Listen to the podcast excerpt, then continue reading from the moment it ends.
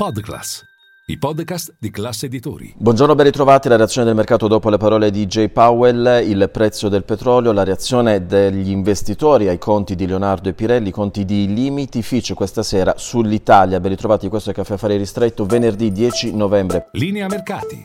In anteprima, con la redazione di Class CNBC, le notizie che muovono le borse internazionali. Partiamo dalle borse, partiamo dai listini americani. Ieri cali sia sul Dow Jones, l'S&P 500 e il eh, Nasdaq, si ferma quindi la corsa di Nasdaq e l'S&P 500 e ad incidere ci sono le parole del numero uno della Fed, Jay Powell, che ha detto durante un eh, discorso al Fondo Monetario Internazionale forse non abbiamo fatto abbastanza per contrastare il livello eh, dell'inflazione, inflazione che resta ancora elevata. C'è stato un effetto sui mercati americani e c'è stato un effetto questa mattina anche sui mercati asiatici con cali sia sulla borsa di Tokyo, di Seoul, di eh, Hong Kong.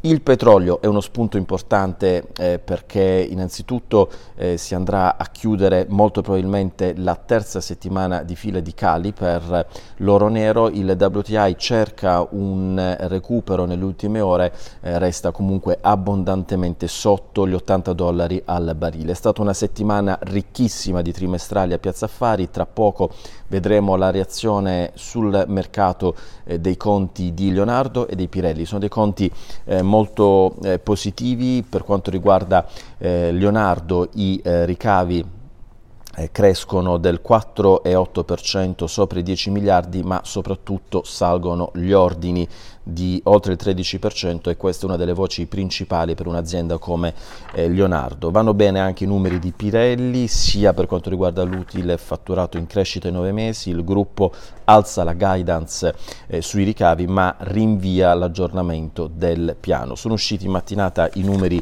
di i limiti, anche per i limiti eh, ci sono voci positive, nei primi 9 mesi utile netto in forte crescita, 75 milioni di euro, significa più 48% anno su anno. E poi attesa per Fitch questa sera, agenzia di rating sull'Italia, eh, dovrebbe confermare la eh, tripla B con outlook eh, stabile, crash soprattutto l'attesa per venerdì prossimo quando eh, si esprimerà Moody's. Vi aspetto a Caffè Affari.